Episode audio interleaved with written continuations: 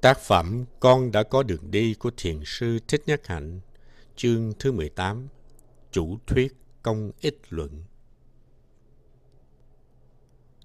Đường lối này do nhà triết học người Anh tên là Jeremy Bentham và một người bạn của ông tên là John Stuart Mill chủ trương.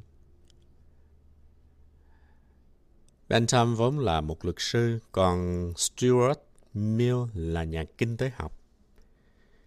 Tuy họ là những triết gia nhưng đồng thời họ cũng là những nhà xã hội học.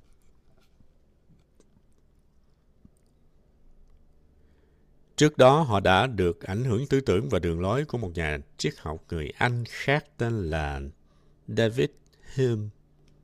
Tư tưởng đó là công ích luận. Theo tôi thì nếu ông này mà được học đạo Bụt thì sẽ đi rất xa. Chủ trương của công ích luận là hành động đó là chánh hay là tà, thiện hay là ác, là do nó có mang lại lợi ích hay không. Vì đạo đức học phải đề cập tới cái chánh, cái tà, cái thiện, cái ác. Chánh, tà, thiện, ác không phải là do chính nó mà do kết quả của nó quyết định. Chúng ta hay phán xét cho hành động đó là đúng hay là sai, chánh hay là tà, là do nó đưa tới khổ đau hay hạnh phúc. Theo chủ trương của phái công ích luận thì càng ít khổ đau, càng nhiều hạnh phúc, càng tốt. Hành động nào đem tới sự giảm thiểu khổ đau và đem tới công ích, hạnh phúc nhiều thì hành động đó gọi là chánh, là thiện. Nhưng có những nhà đạo đức học chống đối lại khuynh hướng này, cho rằng chỉ có một nguyên tắc tối hậu thôi là nguyên tắc của sự lợi ích. Trong đạo Bụt có chữ thiện và ác. Đạo Bụt định nghĩa chữ thiện là những điều gì có khả năng giúp đem tới giải thoát, giác ngộ, thảnh thơi, bớt khổ. Chủ trương của công ích luận cũng nói tương tự như vậy. Tất cả những điều gì, những hành động nào đưa tới hạnh phúc, giảm thiểu khổ đau đều là chánh, còn ngược lại là tà. Vì vậy, trường phái này chủ trương là không nên dùng sự trừng phạt, không nên làm cho người ta khổ. Theo chủ trương của công ích luận thì bất cứ một cái gì đem lại khổ đau là không nên làm. Vì vậy cho nên chủ thuyết này chống lại chuyện trừng phạt những người có tội. Bắt người ta chịu tội thì đáng thương quá, có lòng từ bi ở trong đó, rất là dễ thương. Họ có chủ trương những nhà tù không phải là chỗ đền tội, chỗ làm cho người ta khổ thêm, mà nó phải là những trung tâm có những phương tiện để giúp cho những tù nhân có cơ hội được học tập, cải hóa. Trong đó phải có thư viện, lớp học, trường học nghề, v.v. Những người cai tù được gọi bằng cái tên rất đẹp là nhân viên cải tạo và tù nhân gọi là người nội trú. Có người phản đối điều này, họ nói rằng danh từ thì hay đấy, nhưng kỳ thực nó vẫn là nhà tù như thường. Mà sự thật cũng có như vậy. Người ta thấy rằng tuy có nhiều người đi theo chủ thuyết công ích này và đã làm như vậy rồi, nhưng trong những nhà tù ở California vẫn không có tiến bộ gì. Cách hành xử cũng vẫn giống hệt như nhà tù, không khác bao nhiêu. Người ta vẫn khổ là tại sao? Đây là vấn đề mình phải đặt ra. Ý thì rất hay, nhưng làm thì lại không được. Theo tôi thì nguyên nhân là vì trong đó người ta chỉ làm với tính chất hình thức, chứ không có nội dung. Các nhân viên cải tạo chính họ cũng không biết cách thực tập để điều phục những khó khăn trong mình. Họ cũng có những giận hờn, bức xúc, những bạo động trong tâm. Chính họ còn không biết cách chuyển hóa thì làm sao có thể giúp cho người khác chuyển hóa được. Vì vậy, nếu quý vị đang làm trong ngành luật pháp hay quý vị là những người thực tập đạo Phật thì quý vị phải nghiên cứu, quán chiếu, đặt vấn đề tại sao những trại học tập cải tạo ở phương Tây và phương Đông đều đã và đang thất bại. Nếu các vị đó biết được pháp môn tu tập chuyển hóa thì họ có thể đề nghị ra những phương pháp cụ thể và hữu hiệu hơn để tạo ra những cơ hội cho những người lầm đường lạc nẻo có thể trở về. Nếu quý vị có cơ hội, có phương tiện thì hãy tiếp xúc với ngành tư pháp để tìm hiểu thêm, cống hiến cho họ những tuệ giác, những kinh nghiệm đứng về vấn đề cải hóa, cải tạo. Vào khoảng thế kỷ thứ 18 sau Cách mạng Pháp diễn ra vào năm 1789. Lúc ấy người ta rất muốn đi tìm một đường hướng đạo đức cho toàn cầu. Tổng thống Pháp là Sarkozy có nói một câu làm tôi chú ý. Ông nói rằng, bây giờ chúng ta phải đưa môn đạo đức vào trường học. Vì tuổi trẻ bây giờ đạo đức xuống cấp quá, tuổi trẻ bị bế tắc tâm linh, họ không có lối để đi. Lúc đó cũng có một vài nhà trí thức người Pháp nói, ok, dạy thì dạy, nhưng biết dạy cái gì bây giờ? Ví dụ một tuần có 1 hoặc là 2 giờ đạo đức, nhưng biết dạy cái gì mới được chứ? Tại Làng Mai, chúng tôi có rất nhiều cái có thể đem chia sẻ với học sinh, sinh viên các trường, từ tiểu học, trung học tới đại học. Trước hết phải nói cho họ biết những khổ đau mà họ đang có. Tiếp theo là những phương pháp giúp họ có thể đối diện và chuyển hóa những khổ đau của mình. Những cái đó chính là đạo đức học. Vì vậy cho nên 5 giới, 14 giới đều có thể biến thành tư liệu để giảng dạy hết. Mà những cái đó không cần mang màu sắc tôn giáo, không cần mang màu sắc Phật học. Nó có thể được mang màu sắc phi tôn giáo. Nếu trong số quý vị có ai làm trong ngành giáo dục, xin hãy suy nghĩ về điều này. Quý vị có thể đề nghị với Bộ Giáo dục Quốc gia làm thế nào để người trẻ có được một hướng đi lành mạnh về tinh thần. Tại vì trong mỗi người trẻ đều có sẵn hạt giống của đạo đức. Một nhà giáo dục có thể nhận diện được những yếu tố đẹp đẽ trong truyền thống đạo Bụt để hiến tặng vào con đường tâm linh cho tuổi trẻ. Quý vị có thể dùng con đường của Bụt, cái nhìn bất nhị, cái nhìn tương tức và những giới pháp để làm việc này. Hiện giờ các thầy, các sư cô trẻ ở Làng Mai đang thiết lập một phong trào dành cho thanh niên gọi là Wake Up, tỉnh thức.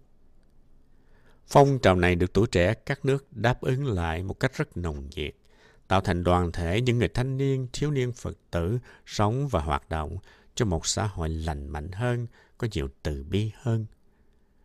Cố nhiên là chúng ta rất cần 5 giới.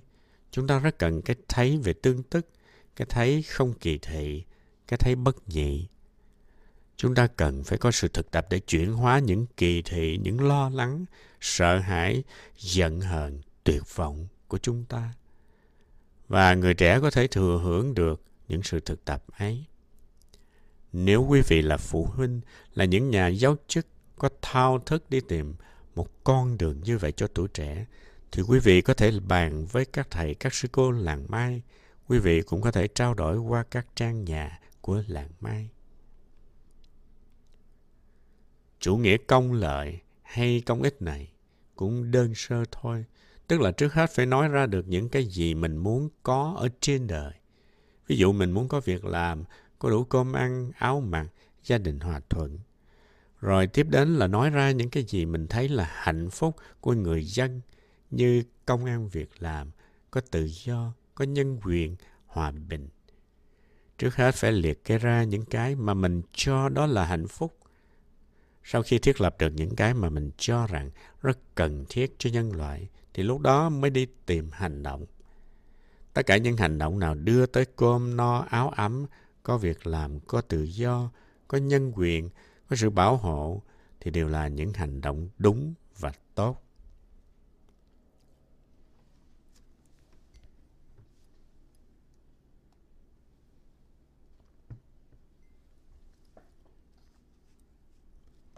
Nhìn vào hậu quả, nhìn vào những công ích này mà mình biết rằng phải làm cái gì và không nên làm cái gì. Đó là đường hướng của công ích luận và nó nằm ở trong hướng đi của hậu quả luận. Giống như trong đạo Bụt, nó được gọi là sự thật thứ ba và sự thật thứ tư, tức diệt đế và đạo đế. Diệt ở đây có nghĩa là lạc, là hạnh phúc. Muốn có những hạnh phúc như vậy, muốn có hỷ, muốn có lạc, muốn có chuyển hóa, muốn có từ, muốn có bi, thì phải làm gì? Câu trả lời là tất cả những cái gì diệt khổ, giúp cho chúng ta và những người xung quanh có được hạnh phúc thì đều là thiện, là phép chánh. Công ích luận cũng suy nghĩ giống như là tứ diệu đế vậy. Nhưng công ích luận không thấy được cái tính tương tức của hạnh phúc và khổ đau. Còn trong đạo Phật chúng ta có cái nhìn bất nhị. Chúng ta thấy được rằng khổ đau đóng góp một phần nào đó để tạo nên hạnh phúc. Và hạnh phúc bây giờ cũng có thể là khổ đau sau này. Ví dụ trong khi uống rượu, sử dụng ma túy thì thấy rất sung sướng. Nhưng tới khi hết rượu, hết thuốc rồi mà mình lại lên cơn nghiện, lúc ấy mới thấy khổ thấm thía. Chưa kể đến những căn bệnh hiểm nghèo sẽ mắc phải trong tương lai như ung thư gan, ung thư phổi, tai nạn giao thông, thậm chí có thể mắc bệnh AIDS. Vì vậy, cho nên hạnh phúc và khổ đau là những danh từ mà mỗi người hiểu một cách khác nhau, khó đồng ý lắm. Trước hết, những cái gọi là cái hạnh phúc đó là những cái hạnh phúc nào? Và hạnh phúc đối với ai? Ví dụ như trong chúng ta có người thấy rõ ràng rằng có công ăn việc làm là chuyện quan trọng, còn tự do nhân quyền hay là chuyện môi trường không quan trọng. Cho nên cái ưu tiên trước nhất của người ấy là công ăn việc làm. Có những người khác nói công ăn việc làm không quan trọng, tình trạng hâm nóng địa cầu mới là nguy cơ, phải lo cho nó trước. Vậy nên khi nói tới cái gì là ưu tiên thì cũng không ai đồng ý với ai hết. Do đó, thiết lập nên những cái gọi là quan trọng cũng có khó khăn. Phải có một người có đủ trí tuệ để thấy hết được tất cả những nhu cầu, nhu yếu, những liên hệ giữa cái này với cái kia mới thiết lập ra được cái đó. Ví dụ như Tổng thống Obama đang thiết lập một danh sách những chương trình cần làm để cho cuộc khủng hoảng kinh tế này được giải quyết. Làm thế nào để cho những ngân hàng đừng có bị phá sản? Làm thế nào để cho những công ty không sa thải công nhân? Làm thế nào để chấm dứt cuộc chiến tranh ở Afghanistan, ở Iraq càng sớm càng tốt? Làm thế nào để bớt sự căng thẳng giữa Mỹ với Nga, giữa Mỹ với Iran? Tất cả những cái đó được nêu ra như những điều cần phải ưu tiên, được làm trước nhất.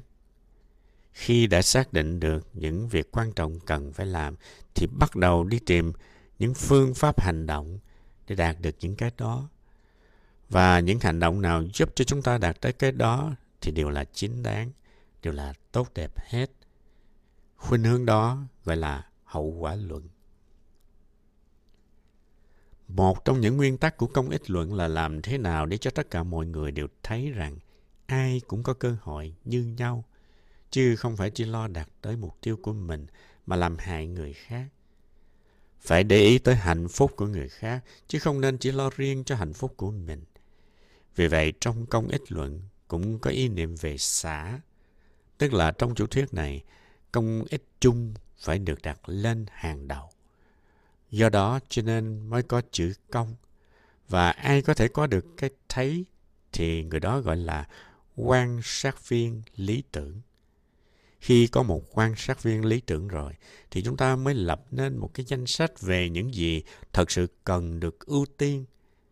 Tiếp đó chúng ta mới đoán định được những hành động nào cần phải làm, những hành động nào không nên làm để đi tới mục tiêu đó.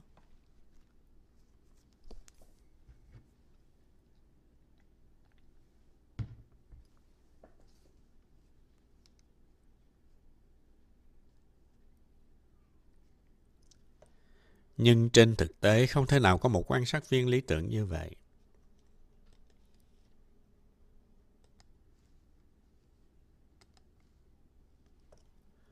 Trong đạo Phật, ta nói rằng Đức Như Lai có cái thấy sâu rộng, bao trùm hết, cho nên ta nói Đức Như Lai có thể là một quan sát viên lý tưởng. Và những lời dạy của Ngài gọi là thánh giáo, có thể giúp cho mình vững bước trên con đường đi. Hay là nếu chúng ta là người Cơ Đốc giáo thì chúng ta nói Chúa Giêsu là một người toàn năng, toàn trí, có cái thấy biết sâu rộng. Vì vậy Ngài có thể soi đường chỉ lối cho mình. Cho nên những người theo Chúa Giêsu hay là theo Bụt thì có một phần căn cứ trên trí tuệ của mình, một phần căn cứ trên trí tuệ của Thầy mình, tức là Thánh Trí. Trong đạo Phật có nói tới hiện lượng, tức là trực giác, là cái thấy trực tiếp mà không cần phải lý luận, là công cụ để cho mình đạt tới sự thật.